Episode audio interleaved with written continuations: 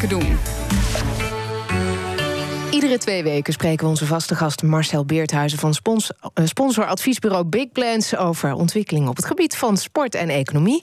En vandaag gaan we het hebben over nieuwe formats in sporten, zoals wielrennen, hockey, tennis en cricket. Marcel, welkom weer. Goedemorgen. Ehm, noem allereerst eens wat voorbeelden van die nieuwe Nou, in wielrennen heb je zoiets als de Hammer Series. Dat is vorig jaar voor het eerst gedaan. Is dit jaar voor de tweede keer gaat het gebeuren. Was ooit in, eh, in Limburg, maar komt nu ook in Noorwegen en Hongkong.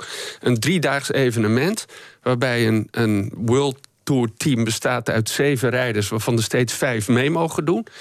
Ehm, en die hebben dan drie verschillende evenementen. Het is een sprint, het is een klimtijdrit en het is een ploegenachtervolging. En dan op de laatste dag wordt bepaald door, door de eerste die uh, over de streep komt welk team dan heeft gewonnen. Dus niet een renner, maar een team. Dat is een goed voorbeeld daarvan. Nou, je ziet ook in het hockey, bijvoorbeeld European Hockey League, dat er allemaal nieuwe spelregels komen. In het tennis is men bezig. Dat heet de Next Gen ATP-finals. Waarbij ze met nieuwe spelregels spelen. Eigenlijk om het korter te maken en het, het publiek daar meer bij te betrekken. Ja, maar eh, dat is, dat is één reden. Uh, waarom doen sportorganisaties dit? Want het, voert, het gaat ver. Ja. Uh, zit er nog een andere reden achter? Ja, er zitten allerlei strategische redenen achter. Dat heeft te maken met het feit dat men nieuwe kijkers wil trekken. Uh, dat ze zien dat de gemiddelde leeftijd van sportkijkers... dat die, uh, steeds, steeds dat die mensen steeds ouder worden.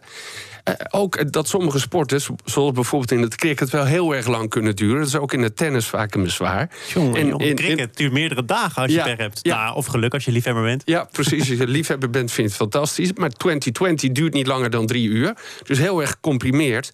Ook met andere kleding, met andere spelregels. Uh, gewoon om een nieuw publiek te trekken en ook nieuwe sponsors te trekken. En bijvoorbeeld in het cricket is het ook een vorm om weer nieuwe sportweddenschappen op af te sluiten. Dus er zitten alle allerlei vooral commerciële strategische redenen achter. En zijn daar al effecten van te zien? Werkt het? Ja, nou, sommige zoals die Hammer Series en die Next Gen, dat is nog maar net begonnen. Bij dit cricket werkt het heel erg goed. Dat is al sinds 2003.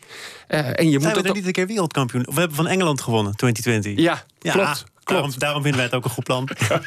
ja, maar het is al sinds 2003, dus dat is echt geaccepteerd. Uh, cricket is natuurlijk bepaalde landen een enorm grote sport. Uh, ja, in het wielrennen is het nog een nieuw format, moeten we er nog aan wennen. Maar uh, dat moet je ook even volhouden. In het tennis gaat dat zeker lukken, denk ik. Dus het zijn gewoon allemaal nieuwe ontwikkelingen die ook inspelen op, op de behoeften van de, van de ja. sportconsument vandaag de dag. Veel innovaties dus bij allerlei sporten. Maar voetbal dat houdt dan weer bijna halstarrig vast aan eeuwenoude spelregels. Verandert nooit, hè, lijkt het wel. Ja, we hebben nu de video referee. Ja. Die is er dan gekomen. Die komt ook. Uh, bij het WK. Maar dat gaat me heel langzaam. Je kan ook zeggen, nou, dat is ook wel mooi aan voetbal. Weet je wel, die regels veranderen nooit. Nou, Marcel, dat is volgens mij, als je echt ver teruggaat... toen ik een kleine jongen was... toen mocht je bijvoorbeeld eh, de bal terugspelen op de keeper... en die mocht hem dan met zijn handen vastpakken en uittrappen. Tuurlijk. Je kon met minder mensen wisselen. Volgens mij hebben we hier afgelopen vrijdag nog de directeur van de eerste divisie gehad. Die zijn van plan om het doorlopend wisselen mogelijk te maken, geloof ik. Ja, dus, dat zijn ze van plan. Ja. Nou ja, goed, eh, het begint ergens. Nee, het begint ergens. Het, het zijn maar kleine dingetjes hoor, voor mij. Ja, het heeft te maken met de IFAB. Dat is, dat, zijn, dat is dan de club die over de spelregels beslist. Die bestaan uit acht oude mensen. Oude grijze mannen. Uh, waarvan er vier uit, uh, uit de Engelse landen komen. Dus Wales, Schotland en, en, en, en daar vandaan.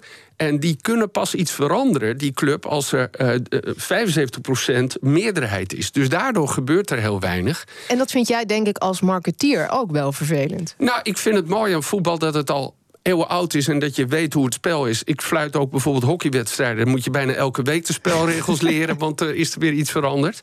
Maar bij het voetbal is dat. Maar ik vind wel dat er dingen uit sport als hockey overgenomen kunnen worden. Bijvoorbeeld een heel mooi instrument vind ik de selfpass. Dus op het moment dat er een, een overtreding is gemaakt, mag je de bal meteen weer pakken. Moet je tegenstander afstand houden. Thomas, zou jij dat aankunnen? Zorgt voor een enorme snelheid in het spel. Ik zou dat aankunnen. En volgens mij hebben we in Nederland niet zomaar de eerste, de beste die zich daar onder andere mee bezighoudt. En Marco van Basten probeert toch bij de FIFA de sport te moderniseren. En die heeft dat gedaan en die is uh, verketterd hè, met al zijn plannen. Volgens mij vorig jaar of twee jaar geleden. Nou, Dan moet vorig je jaar... maar een nieuwe sport uitvinden, was volgens mij de reactie. Ja, nou ja, da- dat is waar, maar hij geeft niet op. En Nederland probeert ook op dit terrein innovatief te zijn en een voorloper te zijn. Er is in november een wedstrijd gespeeld, eh, volgens al die nieuwe regels.